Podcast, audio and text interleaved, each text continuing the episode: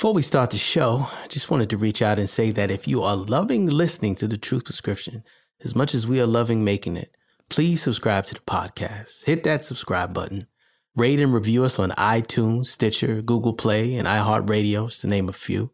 And come check us out at www.thetruthprescription.com to get more insights and info because the truth will set you free if you let it. I was loved, but I wasn't seeing the love because I was so caught up in the story of being broken and not being enough that I wasn't loving myself for all of who I am. And I was so scared of being found out, of having flaws. Yeah. And not being perfect, God forbid, that I suddenly I had this breakthrough where it just I started just being more and more open with being authentic. Gentlemen and ladies, brothers and sisters, people, whoever you are and wherever you are, welcome to the Truth Prescription Podcast. I'm your host, Dr. Sekou Gathers, and each week I interview successful people from around the world and discuss how accepting the truth can propel your career and help you live a life of gusto and purpose. No mantras, no gimmicks, just the truth. So close your eyes and open your ears, and let's get into this. Come on. Good people, welcome back. Another episode of the True Prescription Podcast. Thank you as always for listening. Today I have the honor of talking to Miss Kimberly Spencer. The title of this episode is The Truth About Our Plagiarized Program. Miss Spencer has done a lot of things similar to me. She's made films, she's an entrepreneur, she's a coach, she's a podcaster, and there's a lot of synergy there. Her truth was that she realized that she was a people pleaser and that she was in fact loved. For so long she didn't feel like she was loved or had the support of others and the importance of self-love. So that was her truth that she was not aware of. She didn't ignore it but she wasn't aware of it.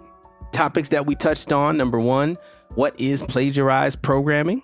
Number two how acting or acting school or, or improv school helps to heal and how it's connected to personal development uh, number three how we can turn feelings into a choice, right? Just because you have a feeling, there is a choice there, and we talk about how to do that.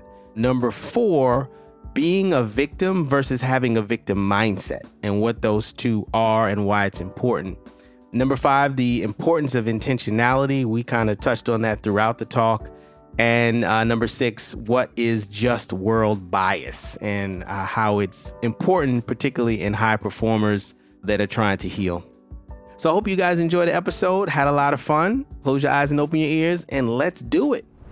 Good people, welcome back to another episode of the Truth Prescription Podcast. I'm your humble host, Dr. Sekou Gathers. And today I am talking to Mrs. Kimberly Spencer. How are you, Kimberly? I'm doing extraordinary. How are you? I'm fantastic. I feel uh, full of glitter. I know you love glitters. I feel very glittery I today. do. Yeah, I feel very glittery today. I wanted to have Kimberly on for several reasons. First of all, we, there's a lot of synergy that I didn't previously. Uh, initially, I knew a little bit, but as I started reading more and learning more, I realized that. So these are the things we have in common: filmmaker, actor, writer. Check. Right? You did the film Bro with, with I think Daniel Trejo. Both entrepreneurs. You own the fitness studio. I've owned a couple different businesses. You are a coach. You've been coaching for some time. I've been also coaching for some time, but full time now. And the last last three months, I've been coaching full time, so I'm happy about that. You're also a podcaster, right? Princess and the Bee just celebrated your hundredth episode. Congratulations! Yes. Awesomeness. Oh my gosh. Awesomeness. Awesomeness. Awesomeness. My show is uh we're in our fourth year, so I'm happy about that. And then also on the other side, a previous self sabotager, which I was, and and I know you speak about that. And then on the on the light side, someone who's also discovered how to harness the power within and now guides others. So there's a, a whole line of things that I said, you know, this this is a, a great this is gonna be a great match, the two of us. I am so excited. Thank you for having me. Thank you for having me, Sekou. Absolutely. Thanks for coming on the show. So listen, let's jump right in into truth prescription. As as my listeners, old listeners know, um, this show is about dealing with truth. I feel and know through experience that the truth is really the only medication that's going to help us to deal with a lot of our ills. And when we accept the truth, we have breakthroughs. When we ignore the truth, we're stuck. So tell the audience, Kimberly, about maybe a time in your life, in your professional or your personal life, where there was a truth you were either ignoring or weren't aware of. And uh, once you accepted it, really accepted it, you had a breakthrough. There were so many. there were so many. I mean, for me, the first, the the biggest one that I had was in the belief that I was broken mm. and that I was damaged and that I was a victim. I grew up with two amazing parents, but my dad was an addict. So I like to say I had four dads because I had the really cool sober dad who was really awesome, a burgeoning entrepreneur. Like the fact that my dad was able to grow a multi million dollar business while being an addict is pretty much a testimony to his hustle. But at the same time, I had the alcoholic dad who was an asshole. Mm. And I had the pot smoking dad. I didn't really mind him that much. He was kind of just pretty chill, lazy.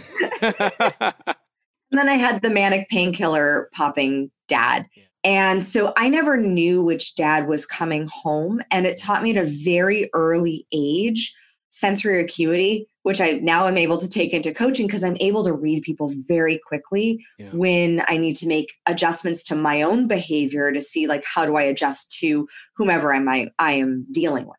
So it made me very good at being a chameleon in many ways, where I could pretend to be okay with something that I really wasn't okay with.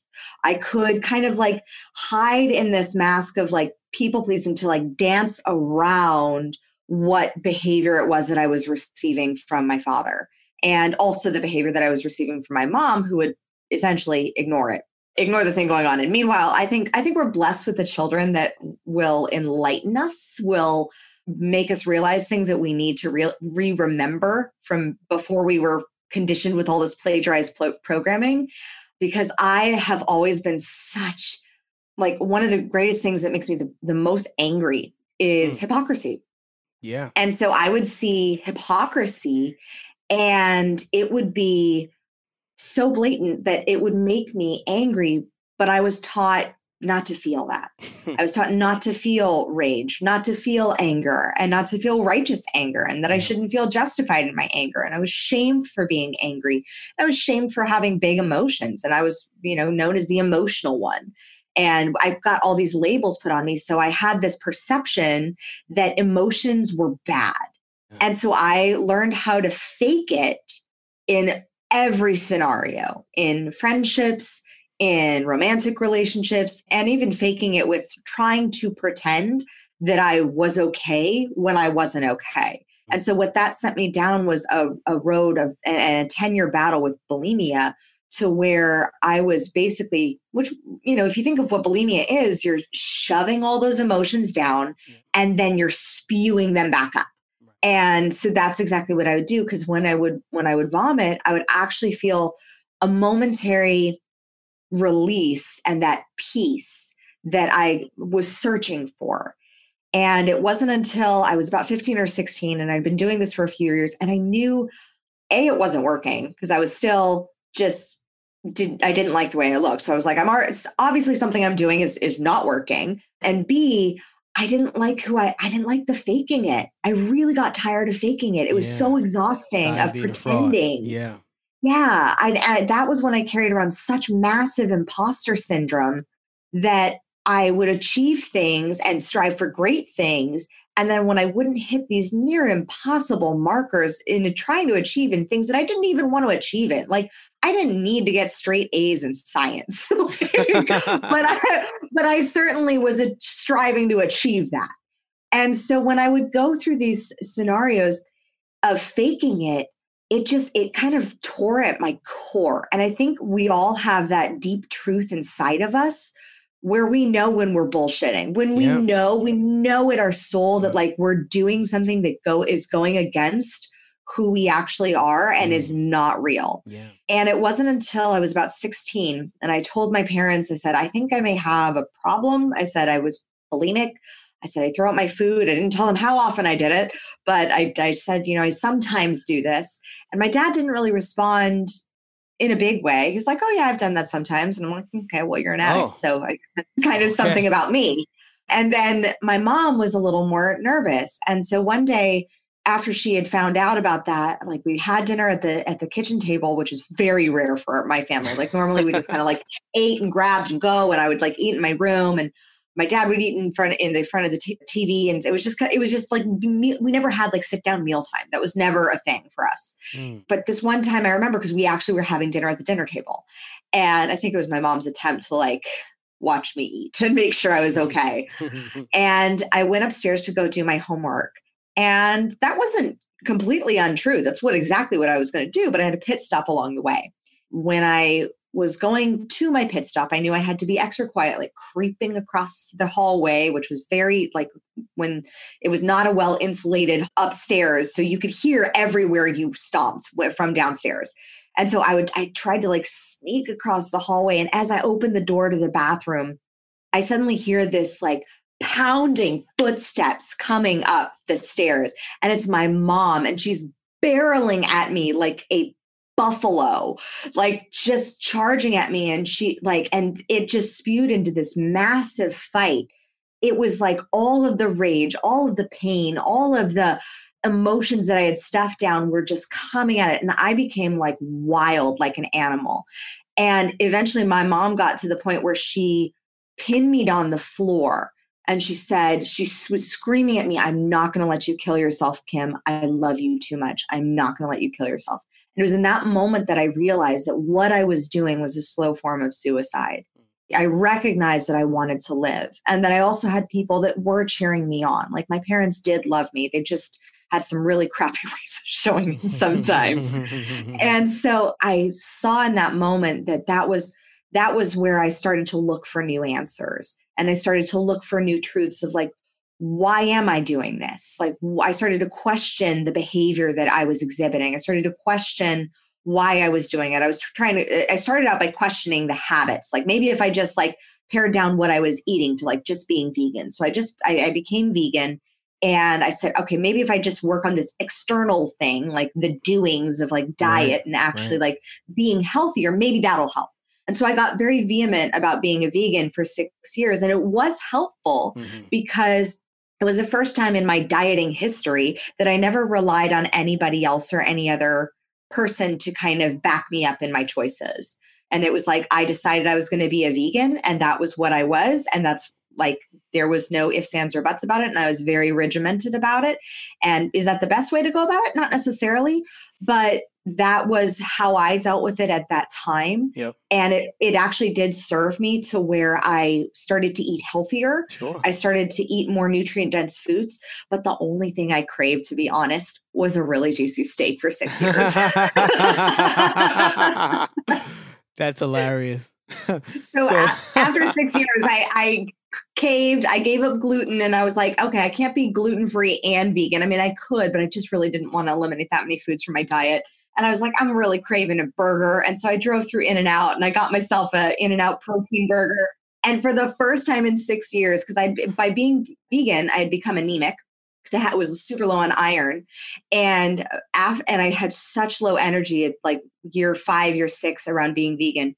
And then I went, drove through In and Out, and I got that protein burger. And I remember the moment that I was driving because I was driving to mm, teach Pilates, and I, for the first time, had this surge of energy. Like my blood actually was like, "Thank you for feeding me protein. Thank you for the red meat." And it was um, a couple years later that I found Dr. Peter D'Adamo's "Eat Right for Your Blood Type," and Yeah. it was exactly Yep. how I eat. Yep. Are you a, like, are you a type you gluten. type O? You type Type you're O. Yeah, that's that's Yeah. D'Adamo. Type O. Yep. My wife's type O, so I know that diet well. No gluten, but yeah, red red meats. You got to be careful, obviously, because it's linked to cancer. But I like I like a this diet a lot. a lot of things are linked to cancer. well, colon cancer specifically for for red Yeah. meats. They've they've studied it, you know, ad nauseum. Anyway, so the the truth that you realized that you were ignoring was that you were in fact loved. That's what it sounds like. That you did have support. that I was loved, and I, I also needed to love myself. Yeah. Yeah. quite frankly that was the big truth is that i i was loved but i wasn't seeing the love because i was so caught up in the story of being broken and not being enough that I wasn't loving myself for all of who I am. And I was so scared of being found out, of having flaws. Yeah. And not being perfect, God forbid, God that that God forbid, right? that I suddenly I had this I had this breakthrough where it just I started just being more and more open with being authentic. And that's what actually led me into teaching Pilates. And what what made me successful actually when I first started teaching Pilates was because I came at it from a place of authenticity. And it actually attracted more clients to me because I wasn't always into fitness and I wasn't always into health and personal development. Like I was a hot mess. Yeah. Yeah, no, it's uh it's it's interesting. You know, you mentioned while you were talking, you kind of glossed over it, but for people that were listening, they might have been, you know, had a question about what is what is a plagiarized program? And so talk a little bit about plagiarized programming. So plagiarized programming, I, I came up with this term because A, as a writer, you don't want to plagiarize somebody else's work. What plagiarism is basically, it's like you're taking somebody else's work and you're adopting it as your own, and you're not giving credit where credit is due. And so you're you're basically stealing. Well, we're stealing people's beliefs all the time, and sometimes this this plagiarism doesn't work for us. It's not our style. It's not how we show up authentically. It's who we were told we should be, or how we should operate, or what we're supposed to do, or what's normal, or what society will accept, or whatever condition. It's conditioning. And so it's this programming that we've adopted and we've accepted it's true without questioning who's actually doing the programming, without questioning where we got the content from. And so, in essence, pl- it's plagiarized beliefs. It's beliefs that we hold that were not essentially ours, but we're conditioned to believe. Like I see it now with with my toddler, who is the most loving, beautiful, just Scrum, empathetic. scrumptious. She's I've just so scrumptious. scrumptious, yes, just- I've seen. Oh, seen- it's so beautiful. You want to see her go on And- the, go on her website? She got a couple pictures of it. Beautiful. Oh yeah, and he just he's just getting cuter. Yeah. And if you if you follow me on Instagram, Yes, he he yeah. is uh, he's he's all over there. But he's he has this beautiful spirit of empathy, and I've known that since he was in utero. Like I could feel when I would be on the phone with a client, and he'd be like kicking me when my client was having a breakthrough, or if somebody was starting to cry within my proximity. I would he would start kicking, and he's so empathetic and so in tune. And I see that like if I were another parent that if or if I were even myself, you know, 10 years ago, but without having all the knowledge and the training and the skills and the doing having done the 10 decade long Work. worth of work Yeah. that I've done, I would be trying to shut that off. Just like how I was taught was, oh, no, we got it's that's not logical. It's not it's not logical to run up and hug everybody during a pandemic. That would be illogical. But he like since we're on the Gold Coast, it's it's okay. But he's he just loves running up and giving hugs and he like runs to everyone and just wants to give them hugs and just has so much love and compassion. And so a plagiarized programming that I could have adopted would be like, oh no, that's not manly. That's not a boy thing to do. And you should not be that feeling. And I'm like, no, no, no, no, no. That's how he is. If I can leave that compassion and empathy un like untethered and untainted, Yeah. I will have done my job for humanity as far as he's concerned. Yeah, it's interesting. You know, I see it with children, especially. They grow up in a family, and then right when they pass the stage when your where your son is at, you notice they start to walk like their parents, and they start to use phrases like their parents, and even adopts you know little behaviors like their parents. That's part of the plagiarism as well. I had a, a an interesting breakthrough uh, three or four years ago where I was talking to my dad about something and I started to just know as we were having a conversation, I just started to notice some of his mannerisms and even inflection. And I was like, I do that. Like I, I'm basically I'm copying him. That's not even really me. And so it's so interesting what you're saying because it's not just with the mental program, but it's even just in the way we carry ourselves and move and walk, and it, it, gets even deeper. The diet and you're right. If you grew up in a household that, that eats spinach and cheese, then you're probably going to grow up eating spinach and cheese. And so it takes time and work and the will to say, hmm, wait a minute. Do I actually, you talked about it earlier, in my soul, like spinach and cheese? The answer might be no. Yeah. you know? Yeah. This i mean and this is why 80 to 90% of people vote the same way as their parents Yeah. 80 to 90% of people are in the same economic bracket as their parents because they don't question those beliefs that programming that system that they were raised in to say hey is this actually true is this ultimately true and if not who's it not true for that maybe i could go model them Yeah. who is living in a way that I would like to live, who reminds me of me in some way, but is at another level. Maybe they have more fulfillment. Maybe they are making more money. Maybe they have a, a really tight toned body. Maybe they are in an amazing relationship. I mean, that was the blessing that teaching Pilates allowed me to do. I was teaching 10 hours a day and I was being exposed to 10 different, at least 10 different people in a one on one setting every single day, learning about how different people live and Yeah. survive and what they believe and what and it was allowed me to open up my eyes to see different types of plagiarized programming. So some things that like one of the the greatest lessons that i saw early on was i had two clients one who was a stay-at-home mom. She had was fully supported by her ex-husband. Her two kids were in high school. They had their own cars and she constantly complained. She would come to me at like tuesdays at 10 o'clock for 10 a.m for her lessons. She would complain about how tired she was, about how she never got enough rest, about how busy she was because she was so busy. And I was like, what are you doing? Like, what? Mm-hmm. Like, Yeah. just curious, like, what are you doing? Meanwhile, at the same time, I had another client. She would come to me at nine o'clock at night. She was pregnant with her third child. She was the partner in one of the biggest law firms worldwide.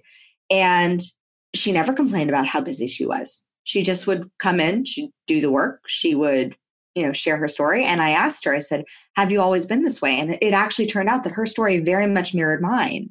And I was in like that where I said, oh my gosh, so there's there is this success that can happen. You can have three children after having certain experiences growing up. Like you can have, you can change your life and and do good in the world and serve people. Like and, and that it opened my eyes, but it was because I was exposing myself to people that I normally wouldn't have been exposed to, to people that were outside of my sphere of of friendships or influence or like and it was um, that was the thing that really helped to transform me because i saw how marriage was with my parents in a very codependent marriage and i had one client who i saw and i, I remember in my gut saying i really love her marriage. Mhm. whatever she's got going on that she's doing I, I and so i would ask her questions in our session of like how did you meet your husband? How did you know? Like I, I would just start asking her these questions about how their relationship worked.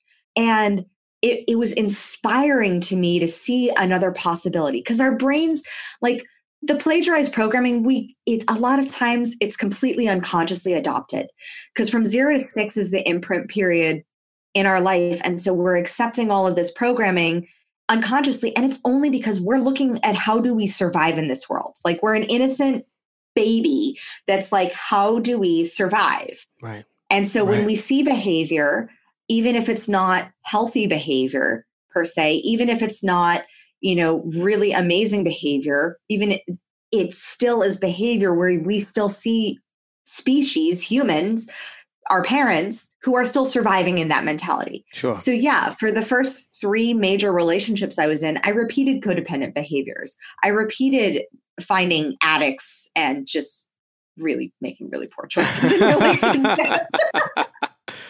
ditto. and I, and I ditto. that.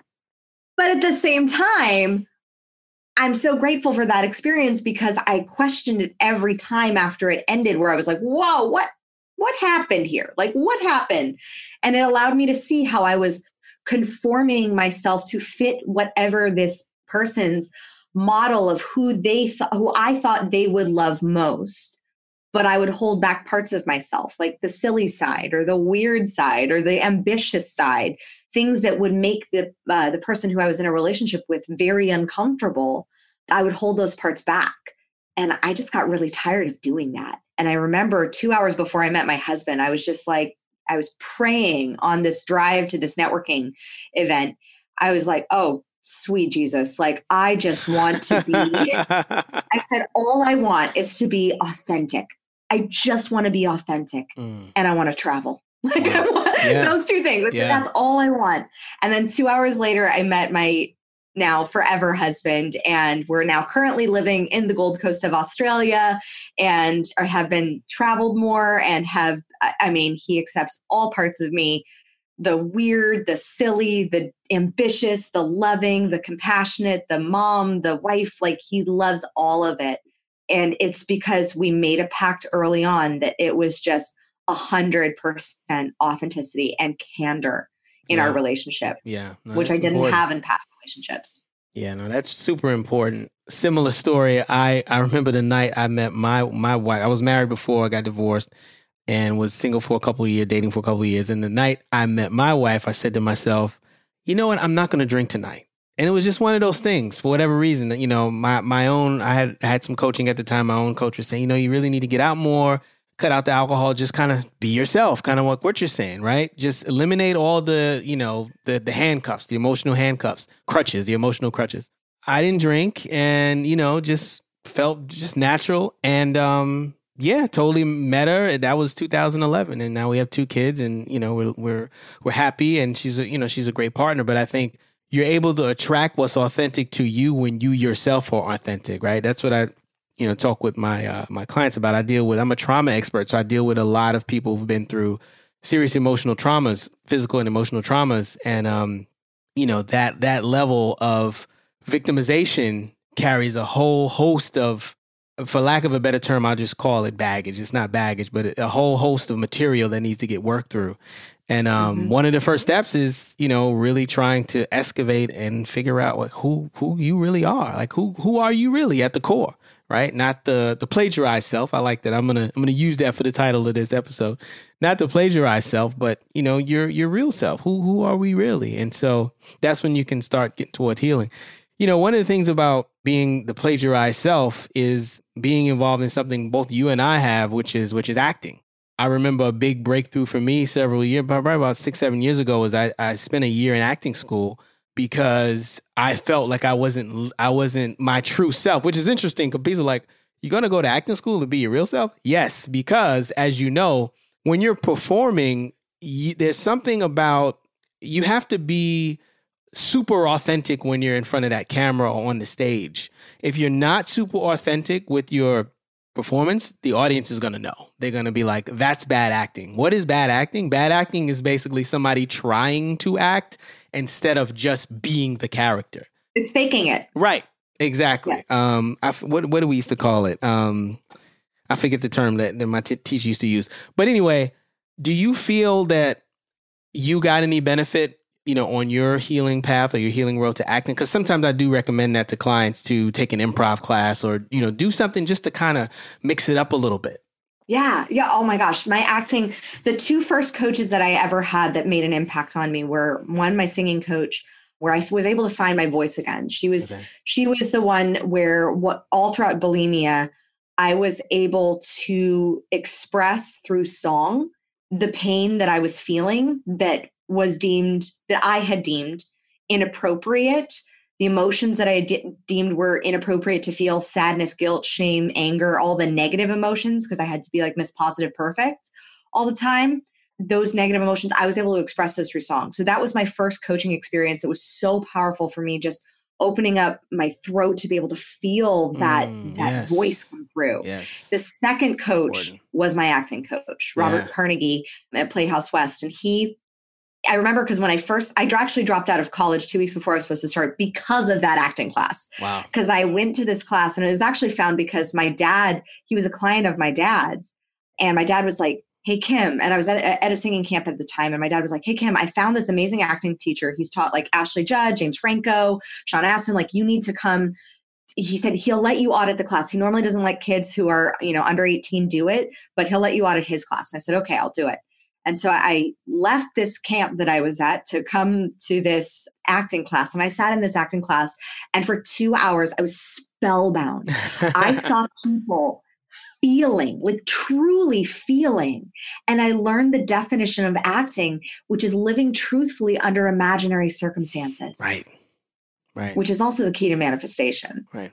Being that version. Now, acting for me, it took me three, four years of classes to be able to really unlock and allow myself to fully feel and be vulnerable and be okay with feeling vulnerable and exposed when that was like the last thing I wanted to feel on exactly. the planet was exactly. vulnerable and exposed. Exactly. That's and the healing. So it, it that was the healing right. process. And also the benefit was was my acting teacher was the first person to turn me on to personal development because when he accepted me into the class, he gave me this like little binder of books that I needed to read. And he said, you know, this is the recommended reading list. And of course, as a straight A student, I was going to read all of the books. and I got, I, I, eh, but in, I remember in the, in the first page, there was this big box that said, this is the most important book you'll ever read. And I was like, okay. So I was at Borders or Barnes and Noble or something. And I was looking for this book and I couldn't find it anywhere. It wasn't in Hollywood. It wasn't in like the acting section. And it was in the self help section. I was like, well, this is weird. But so I said, so I, I pulled it out and I oh, flipped through it because I was like, okay, this is apparently the most important book I'll ever read. And I flipped through it and it, I landed on this page and I don't remember the exact phrasing of it, but it was like, you are in control of your state. And I was like, what? like from being someone who was always so highly who I, I, was conditioned to be reactive to everyone sure. me being in control of my state and having control of my emotions and i put that in quotations because i like to think of it less of con- as control now as more of a choice as yes. like you're yes. allowed like you feel your feelings and it's scientifically measured that you feel a feeling for like 90 seconds what happens is, though, is when you don't allow yourself to fully feel a feeling, then it becomes an emotion and it also becomes a choice. And it becomes a choice that you can hold on to and that you then dwell on. And then it goes into that inner critic and that rabbit hole, and you start to spiral down that, like, oh, I shouldn't be feeling this, or oh, I'm not supposed to be feeling this. And then what happens is, is then you start stacking on all these other negative emotions onto this initial thing that's just a human response. Sure. So we're allowed to feel our feelings. And so that that was like suddenly blowed off the the lid off of this paradigm that I'd been living under of constant being in a state of constant reactivity.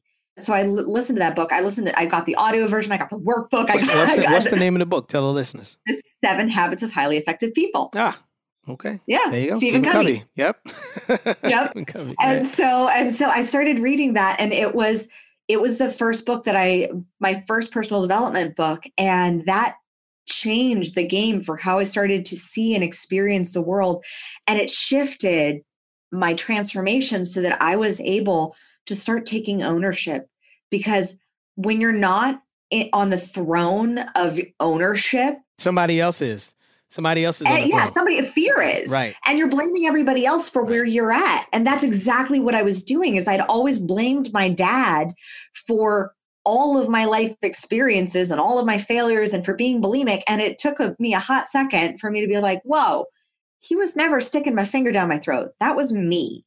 Like that was my choice for 10 years to do that. Okay. Now, if I made that choice, then I can also make a different choice.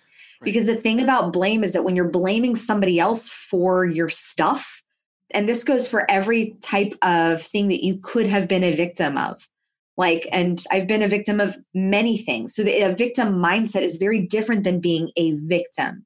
A victim is saying that something it is not denying that something happened to you, something happened, something that was wrong, something that is unjust happened to you. But how long are you holding on to that? And there were years, decades that I held on to things that were wronged against me by people. That allowed me to, taking ownership allowed me to say, well, okay, what if this happened for me instead of to me? and what what shifted that for me was now be, being able to do the work that i do i have been able to serve clients through leaving traumatic relationships, big divorces, you know, being in relationships with narcissists, sexual abuse. I've been able to help coach them now and not as a therapist, but as a coach for like where do they want to go? What new choices do they want to be making for the life that they want to create and for who they want to become? and that's where the power is is where you make those new choices so where that event that thing that happened to you that's not your fault you are able to take ownership in some way, not of the thing that happened, but of how you are responding afterward. And I've seen this because there's, um, have you heard of the just world bias? It's a really good one. It's one that I've been diving into with high achievers, specifically because when they've had an experience that happened to them where they're a victim, where they're like not, it's not their fault that it happened, like somebody they got raped or they got robbed or something that happened and it was traumatic. Well, what happens is, especially with high achievers, they're different than the normal crowd. Like a lot of people will tend to blame the person who did that to them. But high achievers, they tend to blame themselves. And so, what the just world bias, how we've seen it in our world, is when you know somebody we hear a story on uh, on the news of somebody getting raped and suddenly it's there's a commentary of other people on the social platforms of like well she, she must have been asking for it or she must have uh, deserved it or it must have been her skirt length or whatever like some bullshit excuse like that. But really it comes down to the fact that our brains cannot make sense of something that is nonsensical. So an act that's so unjust our brains are constantly our subconscious minds are like toddlers. So they're always wanting to have something that's fair. And so when we see something that happens that's not fair that's totally unjust that's wrong our brains are still trying to logically like make sense of that and make it so that it is something that's fair. And so we put these other these ridiculous things out and say these ridiculous things. But what happens with high achievers is because they're taking the blame on themselves it really messes with their belief of what they deserve because their brains are trying to make sense of like oh well if this happened and then if this is my fault if i have to take ownership for this then it must be my fault and i must have deserved it. And that's what messes up a lot of high achievers in my experience and i can speak personally as well. Yes agreed agreed. Yeah i see that. I i, I never heard it put that way in just world bias but i do see it in clients and um yeah that's part of the work you know that's part of the work one thing you said before we jump into yes or BS that I wanted to um, to highlight, you talk about you know wearing your crown or crowning yourself. But if if you never take responsibility, you can never crown yourself, and that's the other important part of taking ownership of of everything in your life, so that you can crown yourself as the poem goes, master of you know your life, uh, master. I forget this Invictus, but master of your soul. Basically, you're in control. If and yes. so you can't be in, not in control and be a, be the king at the same time because the king takes full king and or queen takes full responsibility for everything that happens. And full responsibility is different than than being at fault or being blaming yourself. And that's that's where the pendulum because I think of ownership like a pendulum. So on one side you have um, you have swinging it toward it's everybody else's fault. you know, it's everybody did this to me. Right, right. It's all that. But on the other side, you have a lot of high achievers where they're taking the fault on themselves. So they're basically making themselves the villain and the hero trying to fight themselves and they beat themselves up. Right. They're trying There's to already save, enough going yeah, on in the crazy. world. It's crazy. Yeah. yeah. They're trying so to save themselves that, from yeah. Yeah. It's how do you swing that pendulum back to the middle right. so that yes, you take ownership for what happened. Yes, you can change it and you can move forward without it actually being your fault. Yes, you can take ownership and it's not your fault. And that's the paradox of how do you, how do you justify that paradox and how do you live and do the dance of life inside of that paradox? You want to be able to take ownership and then also be the caregiver at the same time. And so that's the that's the nuance that people often don't realize that just because something happened to you and you accept that it happened that you somehow are okay with it. And that's that's yeah. not the case. So okay. Let's jump into yes or bs All uh, right. number one anybody can be a king or a queen. Absolutely. Okay. yes. All right. Yes. Number two you talk a lot about conscious choices. So that's why i put this one in here. Conscious choices should be made once a day Yes. I'm not a fan of should. I'm just not a fan of the word should. Okay. Like I, I just because that like yes, conscious choices should be made once a day. I mean, ideally you're making them more. yes, that's that's the point. That's the point.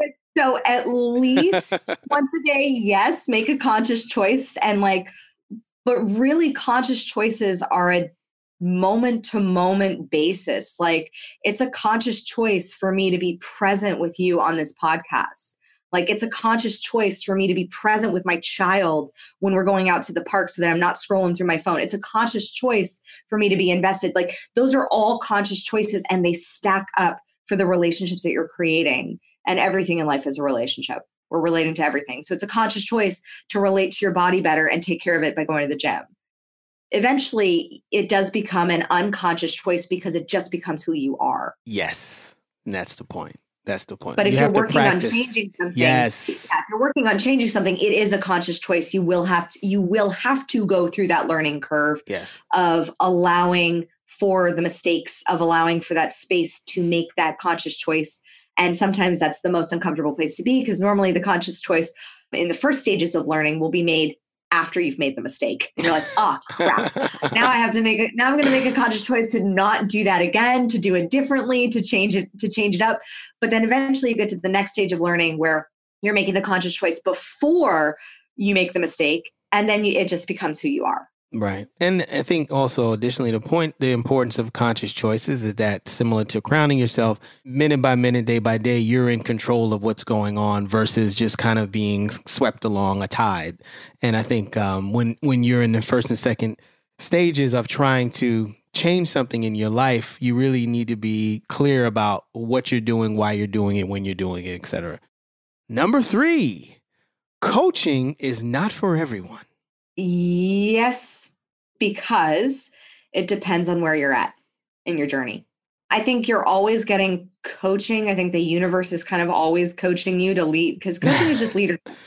Like you're so you're going to be led. Sometimes you're being led like uh like a ping pong like not a ping pong machine, but like a uh arcade game. What's that? What's that arcade game? Pong? The one where you No, it's where you like you have the you're pushing those buttons on the side and the ball goes bouncing back and forth. Oh yes, so I know what you're talking right.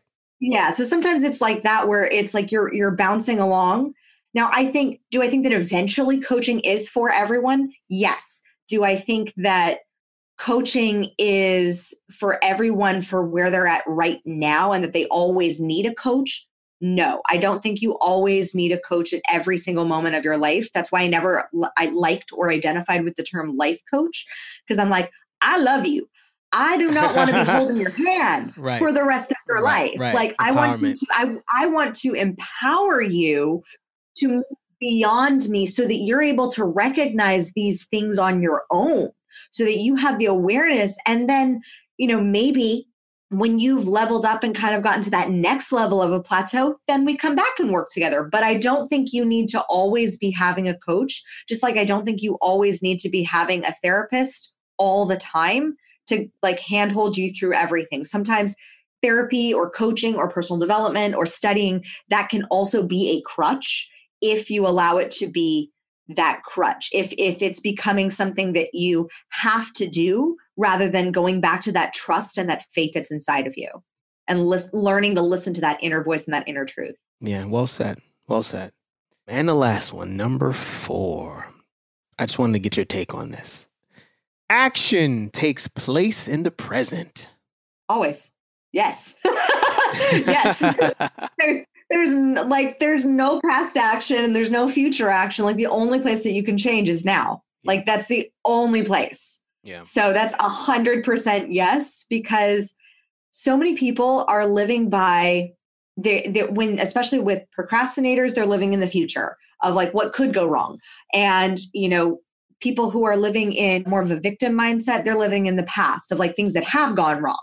But action and ownership, it takes place in the present moment of constantly having that check in with yourself, with your own truth of saying, is this the next aligned thing for me? Is this the thing I I need to be doing? Not that somebody else said I need to be doing, but something that I need to be doing at this moment right now for me. And constantly having that check in so that you're taking that aligned action. Because action i mean i tell I, i've told the story to my husband because i had this awareness where i was like when i first started my business for crown yourself i spent a year and a half as a dabbler. Like i was on my computer though all the time and i have no idea what i was doing in hindsight. I was on it all the time. My business wasn't making any money but i was constantly working. Like the joke was that with my husband that I couldn't even watch like Netflix. As soon as I put my dinner down, like it would be laptop open and I would not stop. Now I'm like, my computer goes away. Like I'm on my computer so much less, but when I'm on it, I'm intentional about it. Because it's it's about the intentionality of like what is it that you're doing? How often are you operating in your genius zone? And that is where the action truly is. It's not in this dabbling sort of like oh these are the things i should be doing to build a business like you know designing a logo or like creating fancy quotes or things like that's not necessarily true. That's not necessarily true.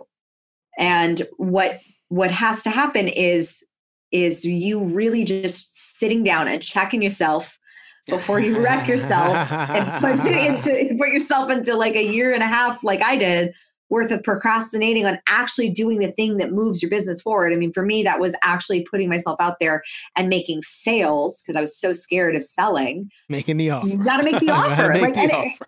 You've got to make the offer. And I say that it's it's just like making a baby. Like there's one process to make a baby. Sperm has to has to meet meet egg in some way. That's it. Like That's the it. same is true for your business is cash has has to meet your products and services in some way.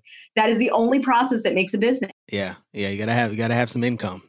and that process can only take place in the present moment. I, I had uh, same thing. The way I describe it is I, I start now. I do it almost like uh, pass the salt. I call it the pass the salt technique because I I make my offer like like I'm passing the salt. Hey, just passing the salt. Like it takes it just takes all the pressure off of it, and it just makes it flow and it's easy. But you're you're right. It takes a while to get to that point where you're like, all right, listen, this is this is what I can provide. This is what I can do. Here it is. Are you with it? Just get to a, a definitive yes or definitive no if you're with mm-hmm. it, fantastic. If you're not with it, fantastic also, because that means that's yeah. opening up space for someone else to come, you know, come work with me. Yeah. So and that's opening up space for them too, instead of it yeah. being this vacillating right. thing yes. of like delaying on making yeah. another decision, which is probably the problem in the first, the first place. place. Yeah, it's an energy drain. It's, a, it's a big energy drain. Yeah. Yeah, just saying, you know, that you let your yes mean yes and your no mean no, and then if it's a no, then say then declare it, and that's fine, and that is what it is. Right, exactly. All right, Kimberly, that was uh, that's all I've got. That was great. Tell the people how they can reach out and if they want to talk to you about. I, I, I noticed you in your bio. You're saying you you mostly coach women, but you do coach a handful of men. Just talk to the folks about how they can get in contact with you and what's the best way to reach you. Yeah, you can go to my website, crownyourself.com. And if you loved the wisdom bombs and truth prescriptions that I drop, That's then right. I'd love to, to chat with you.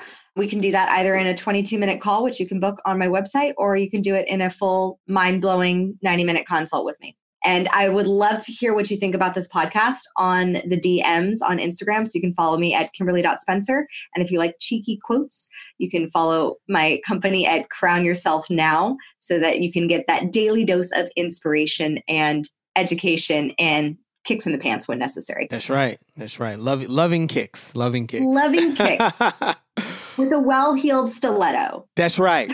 That's right. The stiletto is dipped in, you know, some some magic fairy dust and just give you that extra yeah, push, you know, absolutely. that you need. That's right. You That's gotta right. have sparkle with the kick. That's right. All right, Kimberly, thank you so much. I am Dr. Sekou Gathers. I will sign off as I always do. The truth will set you free if you let it.